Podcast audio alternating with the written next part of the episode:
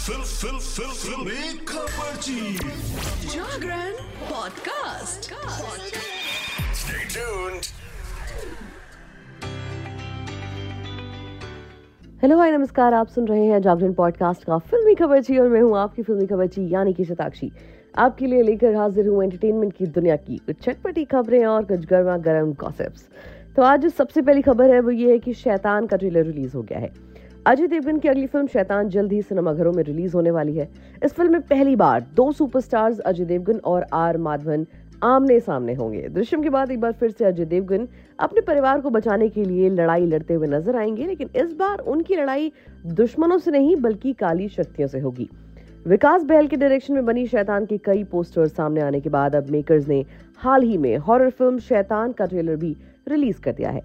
अजय देवगन और आर माधवन की फ़िल्म का ये ट्रेलर देखकर आप डेफिनेटली आपके रोंगटे खड़े हो जाएँगे। तो अगर आपने ट्रेलर नहीं देखा है तो फटाफट से जाके आप इसे यूट्यूब पर देख सकते हैं। बढ़ते हैं अगली खबर की तरफ़। फरहान अख्तर की डॉन फ्रेंचाइजी की कहानी आगे बढ़ने वाली है। डॉन और डॉन टू की सक्सेस के बाद फ़िल्म के अगले पार्ट पर काम शुरू हो गया है। डॉन थ्री की लीडिंग स्टार कास्ट को लेकर भी खुलासा हो चुका है। फ़िल्म के विलेन के चेहरे से पर्दा उठना बाकी है, जिसे लेकर इमरान हाशमी का नाम सामने आ रहा है। डॉन थ्री को लेकर सबसे पहले रणबीर सिंह के नाम पर चर्चा हुई थी। इसके कुछ दिनों बाद मेकर्स ने खुद इसे लेकर अनाउंसमेंट कर दी। वहीं हीरोइन के नाम के लिए कियारा आडवाणी का नाम सामने आया था और अब वो ऑफिशियल तौर पर डॉन थ्री का हिस्सा बन चुकी हैं। रणवीर सिंह और कियारा आडवाणी के बाद इमरान हाशमी का नाम भी चर्चा में बना हुआ है। डॉन थ्री को लेकर लगातार सामने आ रही खबरों पर अब खुद एक्टर ने चुप्पी तोड़ी है। इमरान हाशमी ने अपने ऑफिशियल इंस्टाग्राम अकाउंट के स्टोरी सेक्शन में डॉन को लेकर पोस्ट किया। उन्होंने जानकारी दी कि वो फरहान अख्तर की फ़िल्म का हिस्सा नहीं है।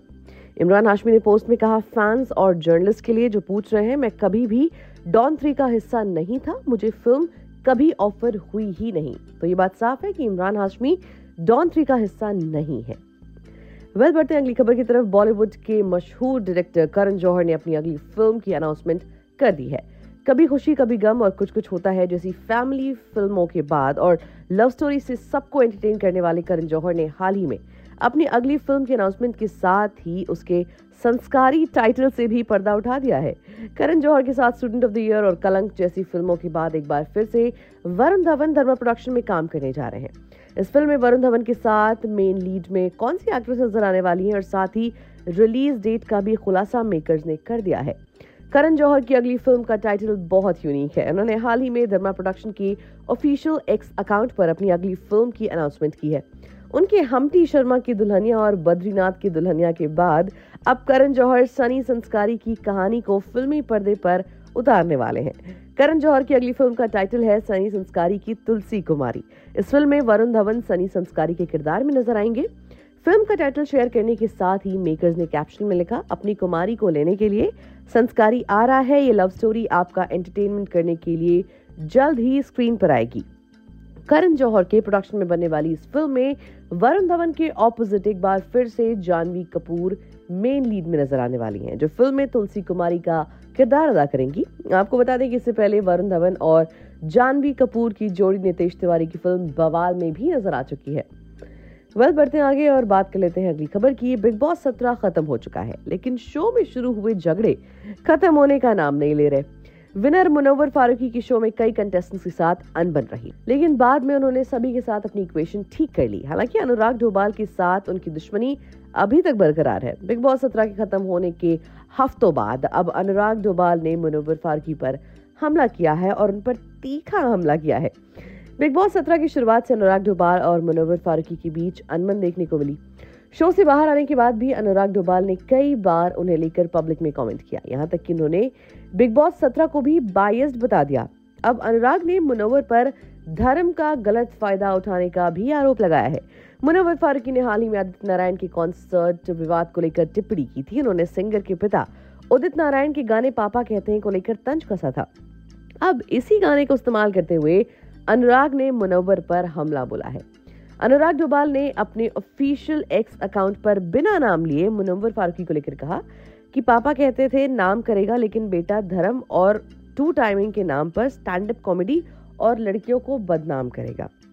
अनुराग डोभाल के इस कमेंट पर मुनव्वर फारूकी ने अभी तक तो कोई रिएक्शन नहीं दिया है, लेकिन उनके फैंस ने यूके राइडर की धज्जियाँ उड़ा दी हैं सोशल मीडिया पर। बढ़ते आगे और बात करते हैं अगली खबर की और आपको सुनाते हैं एक किस्सा। नरीमन ईरानी हिंदी फ़िल्म इंडस्ट्री के जाने माने प्रोड्यूसर थे। अमिताभ बच्चन की फ़ेमस फ़िल्म डॉन को प्रोड्यूसर नरीमन ईरानी ने अपना लाखों रुपए का कर्ज उतारने के लिए बनाया था। फ़िल्म पूरी होते ही उसे सबसे पहले ही उनका एक एक्सीडेंट में निधन हो गया। हालाँकि फ़िल्म की शूटिंग रुकी नहीं और पूरी हो गई। दरअसल नरिमन ईरानी ने ज़िंदगी ज़िंदगी नाम की एक फ़िल्म बनाई थी, जो बॉक्स ऑफ़िस पर बुरी तरह पिट गई। इस फ़िल्म के चलते उन पर लाखों रुपए का कर्जा हो गया। अमिताभ बच्चन, जीनत अमान और डायरेक्टर चंदर बरोट से नरिमन की मुलाकात फ़िल्म रोटी कपड़ा और मकान के दौरान हुई थी। इस फ़िल्म में नरिमन बतौर सिनेमाटोग्राफर काम कर रहे थे। इस फ़िल्म के एक्टर्स और डायरेक्टर का नरिमन ईरानी से अच्छे रिलेशन थे। वो सभी जानते थे कि प्रोड्यूसर काफ़ी कर्जे में है। अच्छे रिश्ते के चलते इस फ़िल्म में अमिताभ बच्चन, जीनत अमान और फ़िल्म के डायरेक्टर चंदर ने इस फ़िल्म के लिए किसी तरह की कोई फ़ीस नहीं ली थी। अमिताभ बच्चन, जीनत अमान और डायरेक्टर चंद्र का कहना था कि जब फ़िल्म बॉक्स ऑफ़िस पर अच्छा कलेक्शन कर लेगी तो हम पैसे लेंगे। चंद्र बरोड और नरीमन ईरानी से पहले कोई भी सलीम जावेद से डॉन की स्क्रिप्ट तक खरीदने को तैयार नहीं था। देवानंद, प्रकाश मेहरा और जितेंद्र ने इसे रिजेक्ट कर दिया था। उस समय तक स्क्रिप्ट का कोई टाइटल भी नहीं दिया गया था। डॉन स्क्रिप्ट का महज एक किरदार था। जब नरीमन ईरानी ने सलीम खान को अप्रोच किया तो उन्होंने कहा, हमारे पास एक ब्रेकफास्ट स्क्रिप्ट पड़ी है, जो कोई नहीं ले जा रहा। इस पर ईरानी ने कहा, चलेगा। और इस तरह डॉन फ्लोर तक पहुँची। फ़िल्म शुरू होने से पहले नरिमन ने मनोज कुमार को फ़िल्म की स्क्रिप्ट सुनाई। कहानी सुनने के बाद मनोज कुमार ने उन्हें सलाह दी थी। उन्होंने कहा था कि फ़िल्म एक्शन से तो भरपूर है, इसलिए सेकेंड हाफ़ के बाद एक गाना डाल दो। मनोज कुमार की बात सुनकर नरिमन म्यूज़िक कंपोजर कल्याण जी आनंद के पास गए। जब उन्होंने म्यूज़िक कंपोजर को पूरी बात बताई तो इसके बाद ही फ़िल्म का फ़ेमस गाना खई के पान बनारस वाला बनाया गया। अमिताभ बच्चन की फ़िल्म डॉन की कहानी को सलीम जावेद की जोड़ी ने लिखा था। इसके डायरेक्टर चंदर थे। डॉन की शूटिंग पूरी होने से पहले ही नरीमन ईरानी का निधन हो गया। कमालिस्तान स्टूडियो में हुई दुर्घटना में प्रोड्यूसर की जान चली गई थी, लेकिन फ़िल्म की शूटिंग फिर भी नहीं रोकी गई। ईरानी की पत्नी सलमा और फ़िल्म की बाकी टीम ने इस फ़िल्म को पूरा करने में अपनी जीत जान लगा दी।